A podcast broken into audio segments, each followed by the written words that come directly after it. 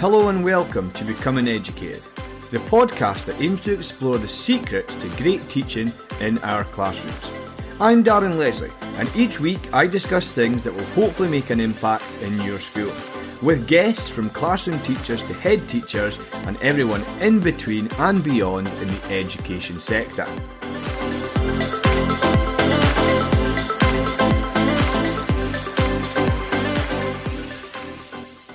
Hello and welcome to Becoming Educated. This week I am joined by the brilliant Doug Lemov. Doug is the managing director of Uncommon Schools and leads its Teach Like a Champion team, designing and implementing teacher training based on the study of high performing teachers. He is the author of Teach Like a Champion 3.0 and the Coach's Guide to Teaching. He's also the co-author of Teaching in the Online Classroom, Reading Reconsidered, and Practice Perfect. I was super excited to speak with Doug, and I can't wait to share this with you. Because this week I zone in on chapter one of Teach Like a Champion 3.0, which is titled Five Themes mental models and purposeful execution. And this is where Doug tries to share with us why it's important that teachers have a strong mental model of how students learn. And Doug shares five principles which we explore in depth in the episode. Principle one is understanding human cognitive structure means building long term memory and managing working memory. Principle two is that habits accelerate learning. Principle three is what students attend to is what they will learn about. Principle four, motivation is social.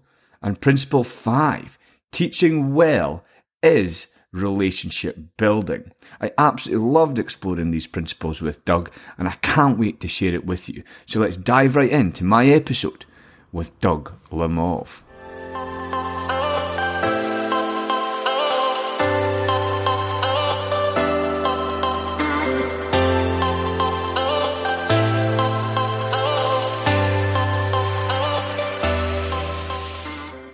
Doug Lemov, thank you so much for coming on to Becoming Educated this evening. How are you? I'm doing great, and uh, thanks for having me on. I'm looking forward to it. No, it's, it's an absolute pleasure. i am a huge fan of your work, and, and it's really helped me helped me a lot in my own my own career. So I'm looking forward to digging into a little bit of your latest Teach Like a Champion book, Teach Like a Champion 3.0. But before we do that, could you please provide the listeners with a brief synopsis of, of your career to date, please? Uh, sure. I will try to emphasize the brief part. Uh, let's see. As a teacher for five years, five or six years, depending on how you measure it, um, I dropped out of a PhD program. So if anyone wants to talk about the um, journals of the sailors of uh, James Cook's voyages, I got you covered there. Um, I was a principal of a school, uh, a charter school here in the U.S. Uh, worked briefly for the authorizer of charter schools, overseeing uh, many of the schools that were started here in the uh, late 1990s and early aughts. Uh, an organization called Uncommon Schools, uh, which now has 50 some odd schools in in high need communities around the U.S. Um, I was a managing director, so I oversaw a bunch of this, uh, you know, sort of led in a couple of the schools in the network, and then uh, in the course of doing that, ended up um, studying teachers who made the greatest difference, uh, and ended up, you know, writing the book Teach Like a Champion. And as that sort of got more traction and visibility, I ended up sort of switching from running schools to focusing on teacher training and teacher development, and uh, that's what I do now. Right, thank you. And obviously, it's led to the to the books, the this kind of the study of teachers and so on. Um, what I'd like to do today, if I may, uh, Doug, is I'd like to explore chapter one of okay. Teaching a Champion 3.0. Be quite specific because yeah. it really, really fascinated me that chapter, and it really kind of for me brought home a few ideas that have been swirling around my head and really made a lot of sense. And as I explored the rest of the book, I, could I could see those themes in action through the Keystone videos and so on. So that, that chapter is called Five Themes, Mental Models and Purposeful Execution. So can I start by asking you what you mean by a mental model and why do you think it's important that teachers develop strong mental models for their teaching?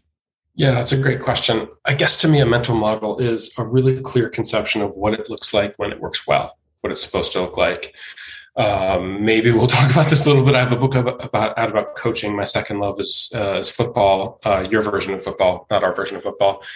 Uh, and you know, like one one of the things I just noticed that a great coach like Pep Guardiola does to help players make coordinated, high quality decisions under pressure in a challenging situation is he spends a lot of time having them understand the game model. How do we want to play? What do we look like when we're building out of the back? And so when, and we do that over and over again.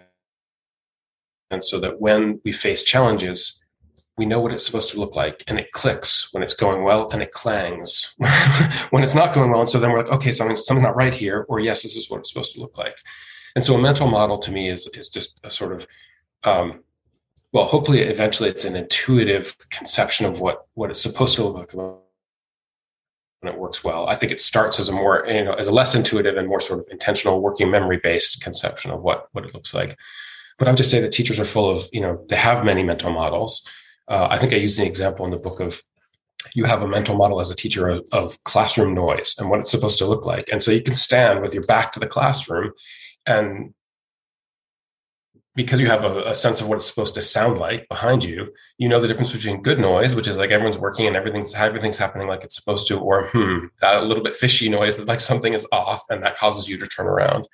And so the idea behind mental models, and and by the way, the mental model that I tried to present in chapter one is a mental model of learning, which is like what do we know about students and how they learn and what causes them to learn effectively? Because obviously we want to ground our teaching decisions in the goal of learning. And so this mental model of learning, hopefully the purpose is for teachers to be able to make decisions about which tools to use, when and how and why. Um, you know, it's simple to say that only a fool holds a hammer and thinks that everything's a nail, but there's actually a lot of really challenging decision making to a set of tools like like teach like a champion, like deciding which one to use, when and why, and how those decisions are are, are challenging. And I would like to make sure that um, that the end that the means doesn't become the end. Right, the purpose of the techniques is to foster student achievement. So I just felt like adding this chapter that describes um, what we're trying to accomplish from a learning perspective. I just thought would help teachers to make op- optimal execution decisions in the classroom. Certainly, probably. Can I think into my own um, my own experience as a student? I can always remember the teachers that had eyes in the back of their head, and that'll be their, their, their own mental models. Just a little bit diversion. I'm quite fascinated by the, the, your coach's guide to teaching. I'm a former football coach for Aberdeen Football Club in my past, so it's also a oh, that's great. Yeah. And I've heard you mention in, in, in other interviews that there's some similarities that you've found between coaching on outside the classroom and then what happens when we're teaching inside the classroom. Can you speak briefly to that idea? Yeah, I mean, I think there are so many similarities, but maybe uh, one of the things I was most struck by is how critical perception, especially visual perception, is to coaching athletes. That um, and I think this is particularly the case because athletes have to make decisions so quickly that there's, you know, a cognitive scientist would talk about the perception action linkage, which is um, you can't make the right decisions unless you're looking at the right things. And you know, there's a lot of data on the fact that uh, you know one thing that correlates really strongly to success for midfielders is their scanning. Right? How often do they scan? And, and implicitly, what do they scan for? Right? You could scan a lot and not look at the right things. But if you if you're able to scan frequently and lock in on the signal and not the noise, that tells you very quickly what the right cues are about what your action should be. Then you decide more effectively. And you know, as I first started to write about this, I you know, I tried to sort of keep my two the two parts of my life my life separate and not really think about this in the classroom. But over and over again, it just came back to me that first, like for instructional leaders, you know, so much of like of helping to develop people is un, is is looking at the right things and perceiving uh, what's happening in the classroom. And for teachers, teachers who struggle, you know, there's a lot of data on um, what a lot of people call the quiet eye, which is this idea that experts look at less and process more efficiently the visual field than novices. That novices tend to sort of look around nervously, scanning the room. Scanning costs, scanning has a lot of costs in terms of working memory. Trying to lock in on use on important stimulus, whereas an expert sort of knows where to look and their eyes naturally rest in the place where the important signals are. And I think you could probably do a lot with like, you know, a master teacher calmly stands in front of the room and glances at a student and uh, glances at the room and knows, you know, where and when student the expressions on students' faces will be revealing, and what about their body language is revealing about their level of motivation and interest and engagement, and how do I, you know, and even just like looking for pencils moving and things like that, and maybe a rookie teacher who's still cutting their teeth uh, doesn't quite know the things to look for right away, and so this idea of just uh, visual cues and guiding people's eyes to looking at the right things as being critical to decision making. Um, that was that was something that I sort of learned talking to sport coaches that really resonated and helped me think a lot, a lot more about the classroom. That's fascinating. The idea of the, the quiet eye and the idea of visual perception. You know, I can remember um, studying Paul Scholes and where he looked yeah. at a game was so fascinating compared to where kind of an amateur looks at a game and how they see. But I suppose it's that quiet eye in action. I suppose comparing that to a, a, a, a master teacher, you know, they'll be able to look around the room and just identify things because their working memory isn't overloaded. And you so, can argue that, that you know expertise is is knowing what to look for in a variety of settings. I think you know Paul Scholes is a great example. Um, and you know athletes talk all the time about when the game slows down for them, and suddenly you know when you become an expert, perception literally feels like it's going slower because you know where to look and you're not nervous, and that uh, correlates with making um, steadier, more reliable decisions and feeling calm on the ball or calm in the front of the classroom. And I, I guess, uh, you know, maybe just to connect this back to the classroom, I think it's one of the reasons why video is so important and so underrated as a professional development tool. If, you know, just sitting together with a room full of colleagues and watching video and studying video and pausing it and talking about what we're perceiving and what we think is happening is developing our eyes and teaching ourselves to see the classroom more accurately, more acutely, so that we all sort of become um, Paul Scholes-ish in our execution at the front of the classrooms. So that's a, that's a great goal for, for teachers to become more Paul Scholes in, the, in their classroom. What a wonderful. Hopefully without the slide tackles, but okay. Sometimes they were necessary. Um, so we digress a little bit. So I'd like to get back into that chapter one. So chapter one then offers five principles or guiding principles, which you write that you hope will provide a helpful mental model of how learning works and increase our ability to perceive accurately in the classroom and to apply the techniques in the book in a way that gets the most out of our students. And that first principle there is understanding human cognitive structure means building long term memory and managing working memory. Can you expand yeah. on why this principle came first uh, and yeah. why it is important, please? I think it's so foundational. Maybe that's why it comes first. It's real. It's really two principles that are so interlinked, interrelated, and interlinked that I couldn't really separate them because they're really about just sort of how the fundamentals of human cognitive architecture. The idea is, I think that one long-term that long-term memory is the power of long-term memory is underestimated for the most part. Power of knowledge, the power of long-term memory. Um, that lots of times Daniel Willingham writes what we perceive to be um, higher order thinking, creativity, problem solving is actually is actually just memory recall, which is something that I see in my perceptive field or I hear, you know, I perceive in a text reminds me of something that I know. I draw a connection to it. I, you know, uh, suddenly, and I then then I engage my working memory, my uh, my conscious thinking to explain the connection, and then suddenly I have an insight and so just the importance of of building and investing in knowledge and long-term memory i think is hugely important. But also understanding working memory which is you know working memory i would def- i think that a cognitive scientist would any thinking that you're conscious of doing. And of course you know working memory is our superpower uh, as a species. It's what separates us from every other species you know uh, you know penicillin and uh, and Hamlet and Song of Solomon and uh, the overlapping center back, uh, all of those uh, great developments of uh, of the human species, those come from the power of working memory. But working memory is also, it, you know, like any great superhero, it has um, it has an Achilles heel, has two Achilles heels. Um, one is that it's really limited in scope and scale. And we can only keep one or two thoughts in working memory at any given time. It's easily overloaded. And when it's overloaded, we perceive less well and we start to forget things. And, uh, and, and so you know you could argue that it, it struggles with duration too. It's it's hard it's hard to keep things in working memory. And so when we're teaching and we want um, we always have to be managing loads on working memory so that students think deeply about it. They gain new information. We give them new information to think about, but then we let we, let we let them wrestle with it and engage with it and use it in some way and begin to store it in long-term memory so that they renew and refresh their capacity to take in new information. And if we just try and, you know, um,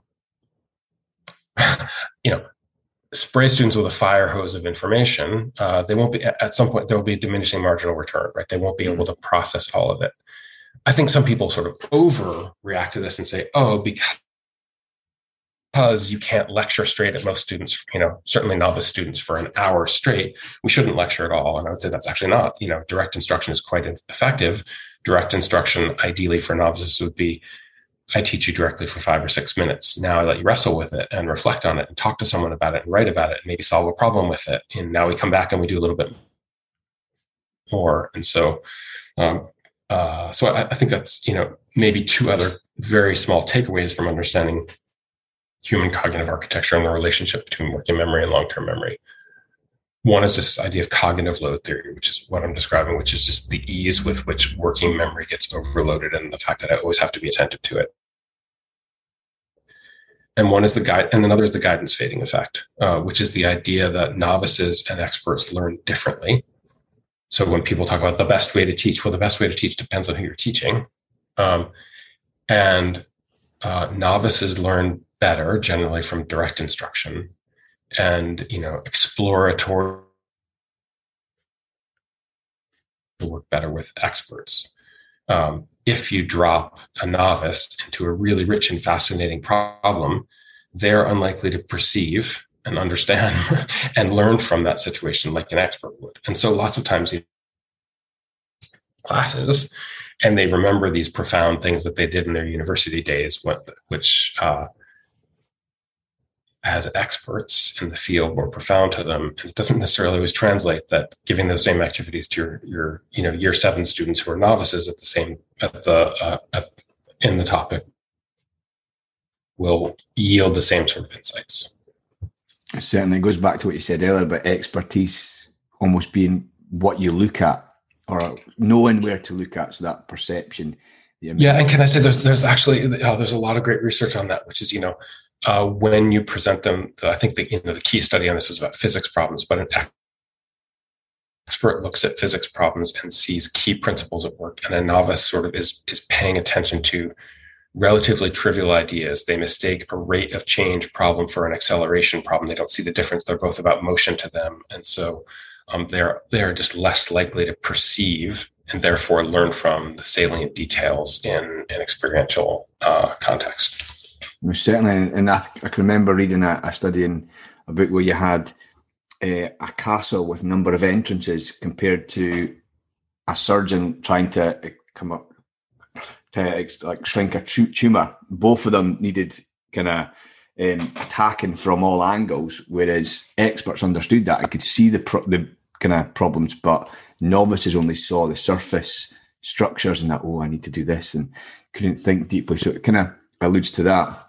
I also like what you said about comparing working memory to our superpower. I love that you, you include Hamilton in that, in that, in that as well. But of course, it's definitely separate as well. But like every superhero, it has Achilles' heels, like we've mentioned there. So thank you for that. But I suppose it come it moves on wonderfully to principle two, because principle two outlines that habits accelerate learning. Yeah. Could I ask you what habits you mean and how they help accelerate learning? Yeah, I, I think this is fascinating because I think one of the sort of ways that Teach Like a Champion has changed since the first version is my recognition of the some I'd say a wider range of types of habits. And I would just say a habit is um, a procedure plus a routine, right? It's a way of doing a familiar activity and then doing it that way frequently enough that you can do it close to automatically. And what we're automatically means without any load on your working memory, i.e., is free to think about the content as opposed to the procedure and the activity. So, you know, the, this applies to all, to very mundane things, procedural things, but also to um, to intellectual activity. So maybe I'll just give you two examples of habits and how I think they would make a difference. And one might be, you know, a habit might be having a consistent way that we write in the classroom. I uh, every time we're reading a novel together, and every time we pause in the novel and I want you to reflect on it, I say, in your writer's in your reading response journal, uh, one minute to reflect how this how is changing in the chapter go, right? And if that's a habit and you've done it 87 times, hopefully it's a three second delay between when I say go and when every pencil in the classroom is moving. And that not only saves time, but it conserves working memory, which is whatever thought was in my mind when I'm reading the novel goes immediately onto the page. Whereas I don't have a habit for that, and I say, great, um, pause there. Let's take let's take one minute to reflect on how Jonas is changing in the in the chapter. Um, everyone, take out something to write on and jot down your notes. Go. Put now cue now pushing back of chairs, students pulling things out of desks. One student crawling on the floor because his pencil's fallen on the floor. Excuse me, crayon? Is crayon okay? No, pencil only, please. How about pen? Can we write in pen? If that's all you have, fine. I, I don't have a piece of paper. Can I borrow a piece of paper? Uh, yes. Uh, David, would you give Joseph, Joseph a piece of paper? Thank you. Okay. Now, please write about the chapter. Go.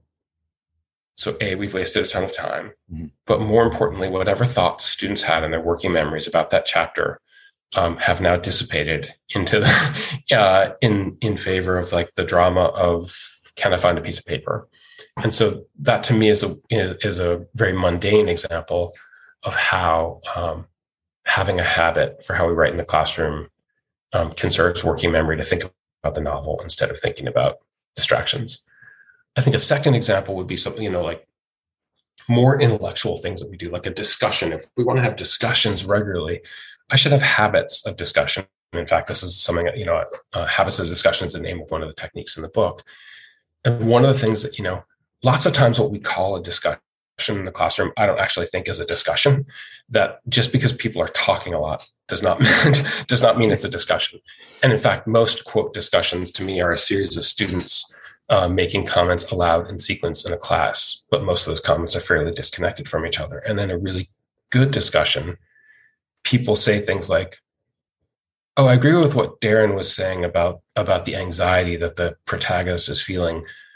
And I saw another example of that here. And then the next person says, Yeah, I hear what Doug is saying about the anxiety, but I interpreted that slightly different. And here's my evidence for saying that. And so they are both slightly rephrasing and acknowledging the person who went before them. So we know how they're, so we know that they listened and they validate the person who went before and said that their idea and say that their ideas are important, but they and contextualize their own ideas compared to them.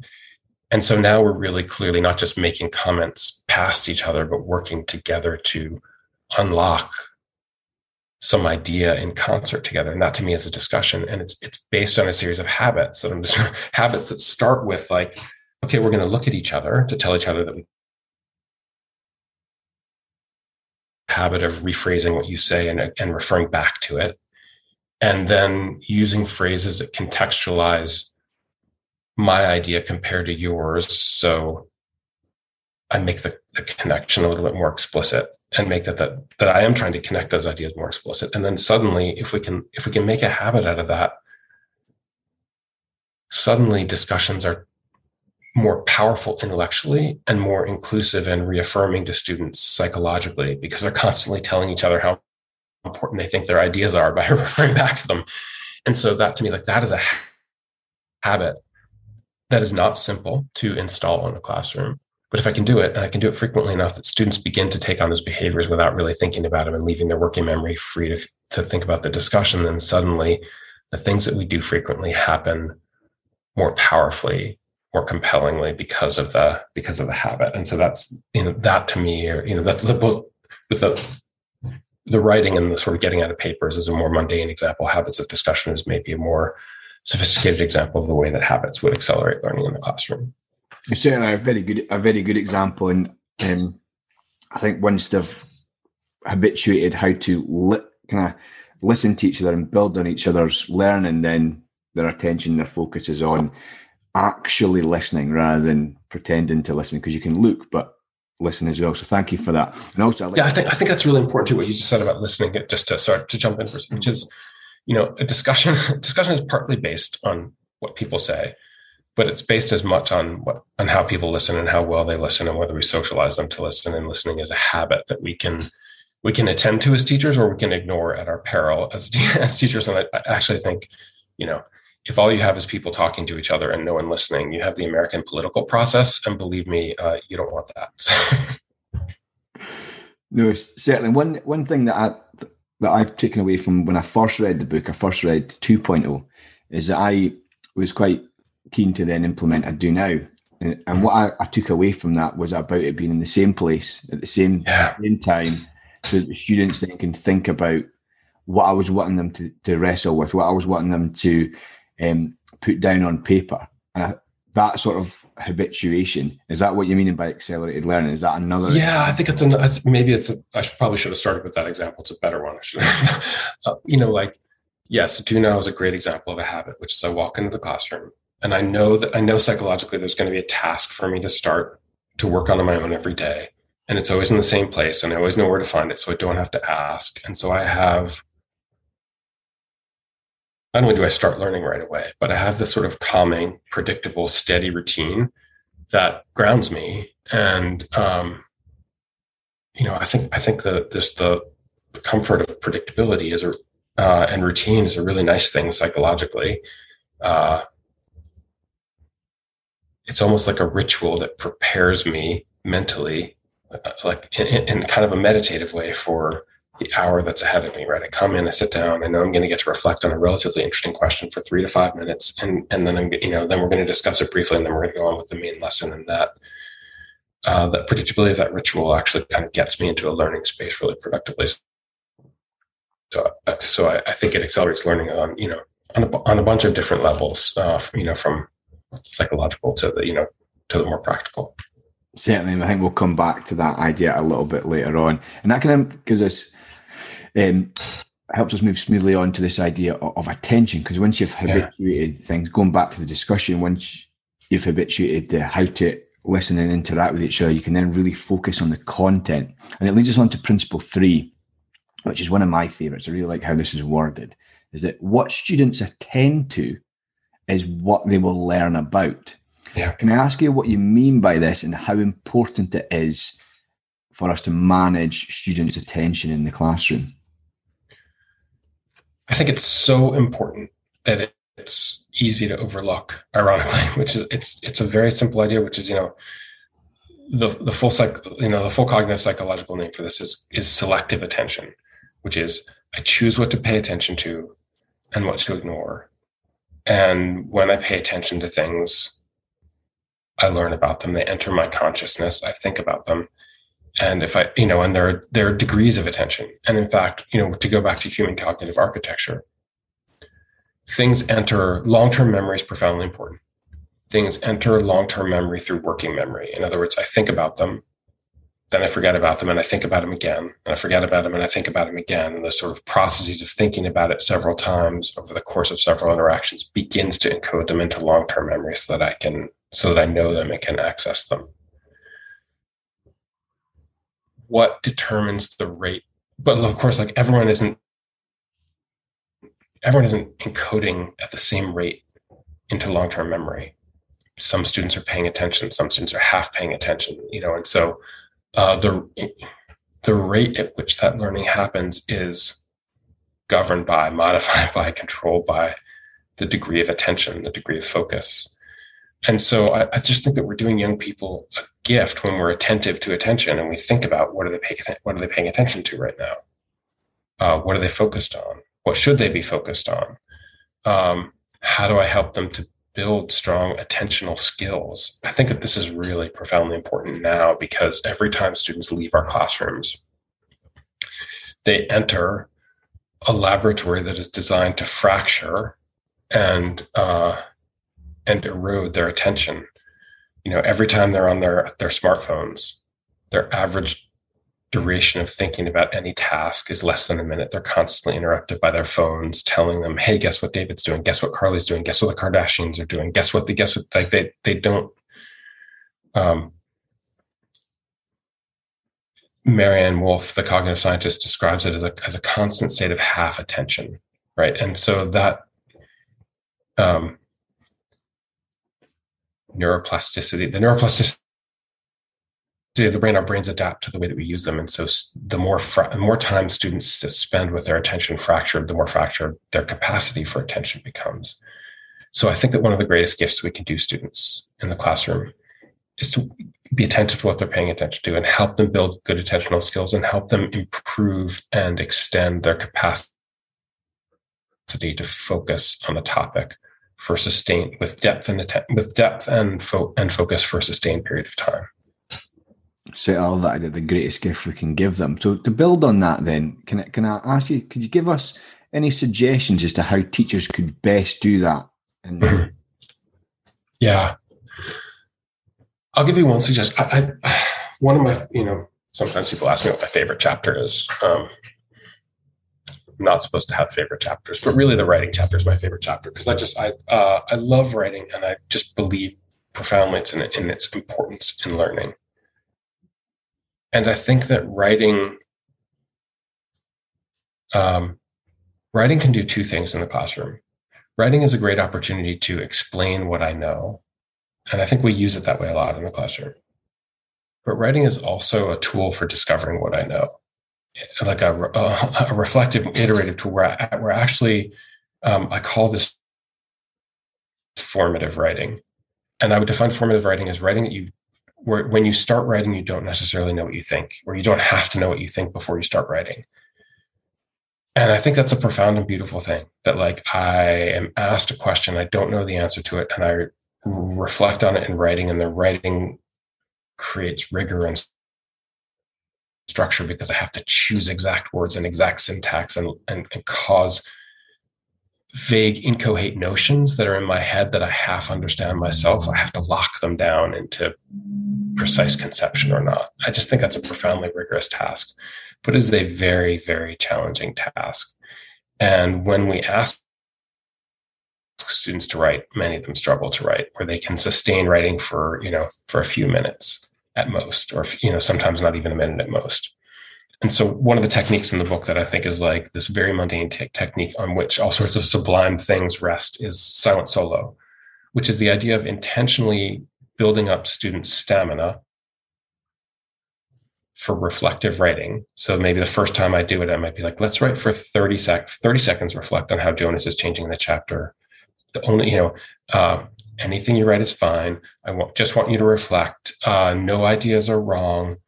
The only rule is i want to challenge you to write straight through for 30 seconds. Go. Thank you darren. I see your pencil moving. Nice work. I can't wait to read what you write. Uh, you know so i'm social so i'm building up this sort of habit of writing. We do that for 30 seconds. Maybe the next day we do it for 45 seconds or a minute. And my goal might be over six or eight weeks for to be able to say to students as many great teachers that i've seen in the classroom at the end of a chapter or at the end of a data set. That was fascinating. There's a lot to think about there. I'm going to give you five minutes. I'm going to give you eight minutes. I'm going to give you 10 minutes to write in response to what you just experienced. And students will do it and they will sustain deep focus, deep reflective, almost meditative focus through their pencil for five, eight, ten minutes at a stretch. And I would just say that that is the superpower power. In a knowledge economy, the ability to sustain your focus in that way is a superpower.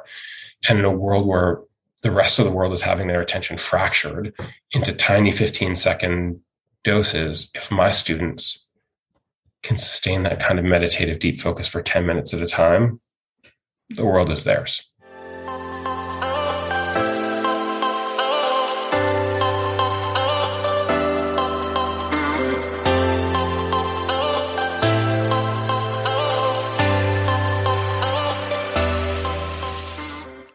Like you, UpLearn is on a mission to help every student realise and fulfil their potential. UpLearn is an online curriculum learning resource for A levels that helps teachers improve educational outcomes among students whilst reducing their own workloads.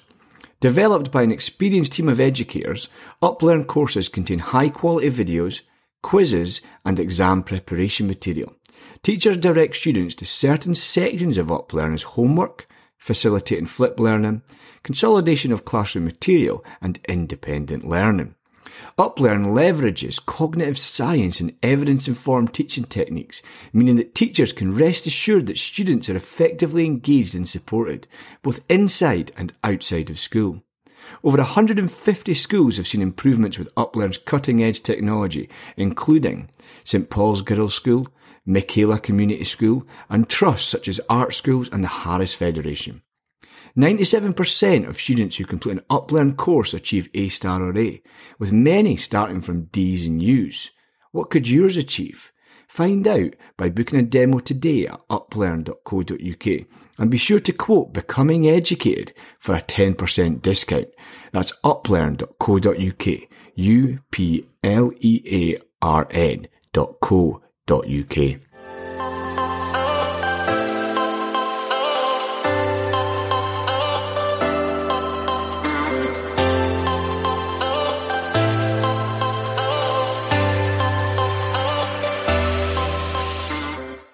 I absolutely agree with that. I love that. And I came across the the formative writing idea in one of your blogs and, and I've taken that on myself and I love that. I'm currently reading reading Reconsidered and uh, in that there's a a clip of where a, a, teacher sends them off for 18 minutes, but you yeah. you make a note in the in the text how that's been built over time and I suppose that idea of what students are tending to if they're grappling with the content of the lesson for five, eight, 18 minutes, then that's going to really help them deepen their learning and encode that into long term memory. Yeah, I think so. I mean, uh, and it's challenging. It's challenging to do, but I really think it's worth. It. I think it's worth worth the struggle. You know, it certainly is, and I love how you got that idea of, of that split attention. As Maryanne Wolf says, we're in a constant state of of half attention. I had a, a discussion just this morning with a student whose screen time was was quite staggering, and trying to t- tell them about that was, you know, like talking into a, talking into a very blank space as they're just not listening to you. I believe in having the same the same conversation with uh, circle students regularly, and those students happen to be my children.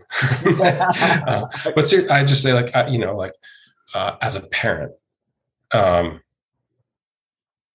it's the thing I think about most for my my children is uh, their their reading and their writing and having time when they're away from screens and their and their ability to sustain their attention um, I just think that that's that's that's the thing I talk to them most about. You know, I like that what you said there that in, in this knowledge economy, that sustained focus it is such a superpower, and it is. So thanks for thanks for that. And I want to I'm going to want to double back a little bit later on because I'm really fascinated by what you write in terms of of reading and writing in the classroom and the battle we're having with with the smartphone. And before we do that, I'd like to then move on to principle four. Because principle four says that motivation is social. Can you speak to this idea and can you share how teachers can then best prevent counterproductive behaviors in the classroom? Yeah. I think that anytime, like we're humans are profoundly, profoundly social creatures. You know, we evolved individually in part, but on the savannah and through uh, eons of prehistory, a human alone by themselves was mostly dinner for some for some other species, right? That uh, we survived because we were the species that was able to form successful collaborative groups. You know, and to be cast out of a group evolutionarily was death, right? It was sure it was sure death. And so we and and you know over over thousands and thousands and thousands of years. And so we are deeply attuned to not only maintaining group membership, but affirming our status and our uh, our inclusion and, and, full membership in the group. Um, and so as soon as we connect with any group, as soon as we walk in any group, we start to to try to read what what are the norms, what are the unspoken rules of inclusion and engagement in this group that caused me to be a part of it. And every context we are in has different norms. They are for the most part unspoken, and they are for the most part, um, well, they are often accidental.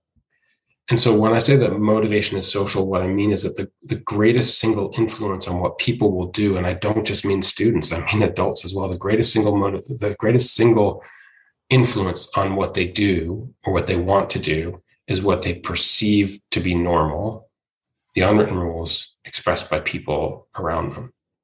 And so if I want um, if I want students to, you know, want to engage in discussions, right, and want to discuss literature in a substantive way, I should know that I can tell them, you're going to love this conversation. It's going to be so fascinating. I value your ideas. But what's more important than that is what their peers will say to them verbally and non-verbally when they discuss. When they discuss an idea in class, do their classmates look bored? Are their classmates slouched in their chairs looking away uh, as if like, you know, like, um, I don't give a damn what you're saying? to go back to this, they idea of habits of discussion. When I say, "Oh, this is like what Darren was talking about before," that is motivating because I am because I am I am socialized. I, I, am so that the norm in this room is that I listen and I care about what people around me saying, and that is a huge motivator for you to continue participating in discussion. Whereas if you say something about the book and there's silence after you speak, and no one even acknowledges it, and you wonder was that strange? Was that weird? Did people think that should i have not said that? Well you know people that is the lot that, those are the thoughts that that preview your having made your last comment for the year your last willing comment for the year in the classroom and so the fifth principle, which is about relationship building, which is like, of course, teachers' relationships with students matter and they matter profoundly. But when students say, Oh, I love Mr. Leslie's class, what they mean in many ways is, I love the way that I feel in Mr. Leslie's class. And in fact, that is determined as much or more by the social norms that they get from their peers, the fact that their, their, their peers show that they care about their ideas and value them and they feel included uh, and inspired in that classroom. And so, what you say to David after he speaks, "Oh, David, I love your idea," like that's important, but not nearly as important as how you socialize David's classmates to respond to David, because they are the ones who shape his perception. They, they set the norms. They des- describe. They drive his. Um,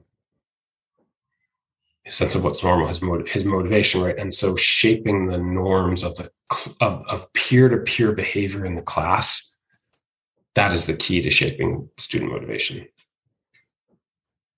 And how would you suggest that teachers can do that? Because in in the a lot of the Keystone videos, what you what you mentioned about a lot of the students are asked to track their mm-hmm. that.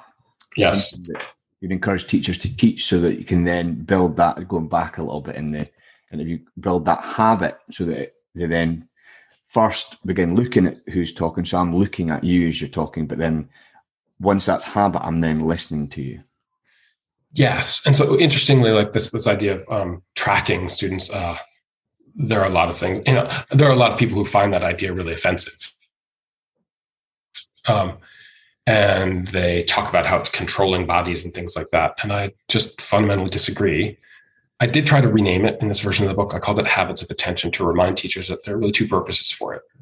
When I teach students to look at each other when they're talking to each other, for the listener, I'm helping them focus their attention on what the person who is talking to them is saying, and that you know that causes them to attend to it more and and pay better attention to it. If I'm looking out the window while you're talking to me, part of my attention is distract. Part of my attention is distracted by what's out the window, and I won't listen as well. So if I can teach you this habit, you will learn more from what people around you say.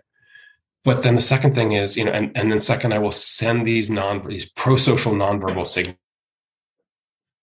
to the speaker what you're saying right now matters to me. I care about it. Uh, it's important, and that uh, that is critical to motivation. Um, and you know, just many many students are asked to participate in class where the students around them, their body language, their non, their you know, their their nonverbal signals say, I don't, I don't give a damn what you're saying right now.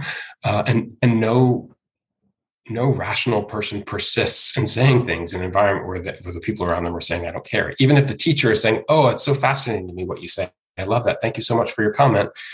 If the rest of the if if the students' mates are saying like you fool, that behavior that behavior is on the brink of extinction. So I, I do think that those like sort of looking behaviors, habits of attention, I think are important so is the validation of like habits of, of discussion which is like people referring to one another's ideas it's another way of showing that uh, of showing that they matter but i think it's another reason why habits are so important and systems and routines are so important which is to go back to this idea of uh, of silent solo and building stamina for writing I think most teachers who are listening to this probably are thinking of like one student in their class who, when they say, "Okay, everyone, we're going to write," like most of the kids will do it, and there's one kid who's just not ever gonna, not ever gonna write and I think that or their perception is like this is the hardest kid to get to write. And I think a lot of what will ultimately motivate a resistant or reluctant student to engage in a positive, productive routine is seeing everyone around them do it. And the more visible I can make the routine and more normal and more um, more of a norm among the peers, the more likely they're to say, hmm, okay, that's what people do here. And so I'm gonna I'm gonna do it too, or at least make an effort to do it or show that I can make an effort to do it. And so I just think it's another reason why those those well um, well drilled, well well routinized procedures are so critical to any any great classroom. No, certainly. Once that procedures are really embedded and somebody new comes into the classroom, you can imagine them looking around and going, "Oh, this is what it's like." I've actually experienced that recently with a student coming into my classroom and then seeing them watching other students and going, "Oh, that's how we do it here," and then they're just fit right in. That Darren, that's such a perfect example because in, in the best teachers' classrooms, um, and I do mean to imply that I think yours is. I, am assuming you're one of the best. Uh, that you almost don't have to say anything to students. They, you know, they figure out ninety percent of what of of what the culture is just by watching and seeing how clearly um,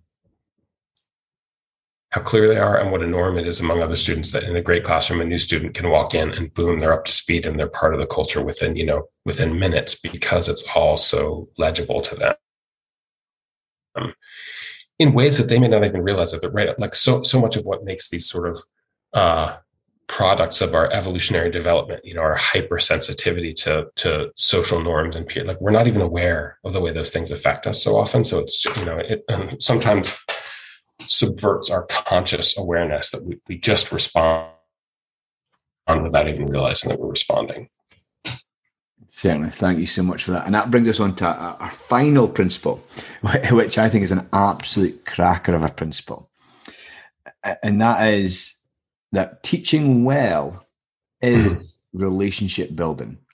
Can you share with us why you think this? Yes. Um, look, I really, really, really believe in relationships. They are important. But there's so, I think there's a lot of misinformation or well intentioned information about relationships that can be counterproductive in the classroom. And one of the things that's an example of that that I hear something along the lines of kids don't care what you say until they know that you care. In other words, the presumption behind this is that until I have established a relationship, I cannot presume to teach someone. And I think that that is well intentioned, but fundamentally wrong. Mm-hmm. One, because um, I don't know how you, because one of the primary ways that you build a relationship with someone is to teach them and to teach them effectively and to have them see that you care enough about them to explain something to them, to check in on their progress, to to make sure that you explain it again to them so they can understand that, to look at their work and say, mm, "You're really making, you're doing well here. You could describe this differently, right?" That sort of task-oriented interaction around helping you achieve a goal. That is one of the primary ways that we build relationships. And I know I see a lot of teachers who try to build relationships before they start teaching. And so students come in and they, you know, and a lot of the things that they do are actually, um, they don't have enough context yet with students. Like you can ask them about what they like to do in the summer and what they what movies they saw and things like that. But like, first of all, that's not you're not their friend. You're a teacher. You have a, very specific relationship that you're trying to build with them. You're trying to build a relationship around their around their own betterment and improvement and learning. But number two, like that is that is actually not the way that we build most of the relationships that we build in our lives. We build relationships with people by by shared endeavor. And you know, I, I was mentioning before how much writing my book about coaching influenced me on this. And and this is one of this is one of the places where this is one of the things that was clearest to coaches. I showed uh, um, I was doing a workshop for coaches of in our professional soccer league, football league here in, in the US, and I showed a video of a math teacher and the math teacher was walking around the room, stopping by every student's desk, giving them tiny bits of feedback about solving these math problems that they're working on. And just like, um, you know, he's at each desk for like five seconds, but it's like, great job, much better. You're really making progress here. But don't forget to do this. Don't forget to do that. And there's, you know, and just this like, he's investing in making them better. And I stopped the video and the first coach said, um, this is so profound. Like he said, he, this is a guy who's coaching everybody. And I realize that we sometimes don't coach everybody. And so, so many of our players feel like they're not part of the program because we don't talk to them every day about their progress and let them know that I'm invested in making you better. And that's what they want is to, is to be successful. And so his takeaway was like, oh, connecting through teaching and through coaching, that is the way to build relationships. And then the second coach was like, yeah. And you know, like, people want to like people the way that you prove to someone you care about them is like i take time to tell you how to get better because i believe that you can because you will be successful and i'm observant and attentive to you i see you in the crowd and i walk around and, and like i don't see you as one anonymous face in the 30 i'm talking to you about your progress on this because i because i care about you as an individual and that is the way that you build abiding connections. They were just really clear on that for athletes. And I don't think it's much different for students. And so I just think that the, the primary tool that we have available to us to build, yes, relationships are important. Relationships developed by our teaching successfully with humanity and grace and attentive students. But when you teach, when you teach in a way that says to says student to students, I believe that you will make progress. I'm very attentive to your progress. I see how you're doing. I care. I support you. I invest in you. That is how we build relationships. And so if you believe that you have to have a relationship before you do those things, it's almost like you'll never quite get there because you'll be trying to do all these pre- preamble, preliminary things to the event that actually builds the relationship, which is the teaching. Um, and so I think that that's just uh, it's commonly misunderstood. Yes, I think relationships are profoundly important, and I think teaching teaching people well with care, attentiveness, and grace is the way that we build most of the relationships with students in our lives. Certainly, and you can you can see the relationships in the in the videos of the, uh, with the book, and I think possibly that as well when you're going around and you you give a student feedback and you go back five minutes later and tell them how much they've progressed. You can see it yeah. in their face. They're like, you know, you really care about their progress and that care about the progress. And I think back to my own, one of my favourite teachers at school, who's, who's sadly no longer with us, Mr. Jones. He demanded so much from me, but he did it in such a way that I just I knew that he cared about how I was going to get on and so on. And when I left school, he kept in touch, and I think that's the the power of relationships. And even now, I call him Mister Jones. I don't call him by any other name. I think that shows the relationship there of that yeah teacher student relationship, and which sometimes does get confused a little bit. That's so much in that story that you told. It's really first of all, it's a beautiful story. You know, the fact that you keep in touch is so important. You kept in touch because of the teaching relationship that he that he built, right? And but even if you didn't keep in touch, like it's wonderful that you did, but the fact that you would want to keep in touch was established by the teaching. And so in some cases you won't keep in touch with every teacher, right? But but if you have that sort of the keeping in touch was a reflection of the relationship that had already been built. That wasn't that wasn't really where the relationship was built. It's just a desire to. Um, to it, it's a reflection of how much you valued what he did through his teaching. I also think like I just what you what you love what you said about your desire to continue calling him Mr. Jones. I always felt that with my teachers that I didn't want to call. Like sometimes they would be like, "Call me Dave, man," and I'd be like, "I don't want to call you Dave. I want to call you by your last name because I want I want to like um, I like the formality of call, of of showing that I appreciate you and I think that there's expertise and that and that you're not we have a great relationship but you are not my you're not my friend. It's different. I value it more because because you're different from my friends and you, the relationship that we have serves a different purpose in my life. And I just think it maybe that just reminds me that like we want to build relationships. We are looking to build a very specific type of relationship. It's a teacher student relationship. Uh, it's um, it's about someone who has expertise in something, sharing knowledge and expertise with someone who is more of a novice, um, and showing that they believe in them and that they have the capacity to develop that expertise. Um, it is uh, it, it is hierarchical. It doesn't have to be an abuse of power, but it is high. That uh, you know that notion that you wanted to call him Mr. Jones to continue the sort of gesture of respect and appreciation.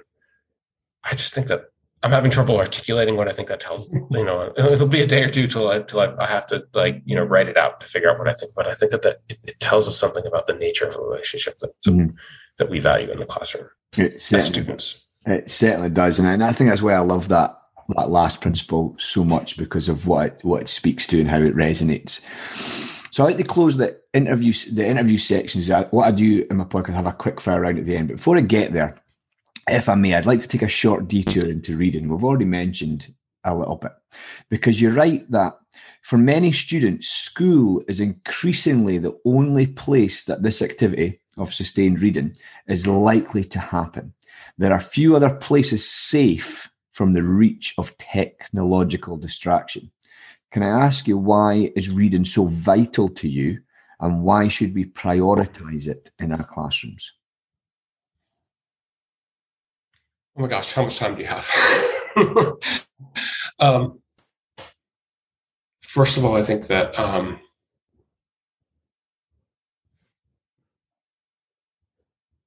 I think reading is the most rigorous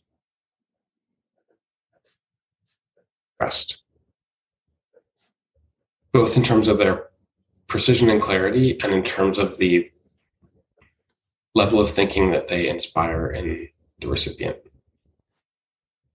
And I think that stories are privileged cognitively. Daniel Willingham makes this point in Why Don't Students Like School? And they're, they're, they're privileged again, just to go back to the sort of like evolutionary biology human culture was something that we shared by telling stories to each other around the fire. You know, during the day we talked about like hunting and the logistics of like how are we going to skin this thing and like will that eat me? And during the day when we we sat around the fire, during the, at night when we sat around the fire, that was when we communicated the cumulative culture that we had assembled, our understanding of the world passed down from uh, from one across from one another and down from our forebears and that is where like our understanding about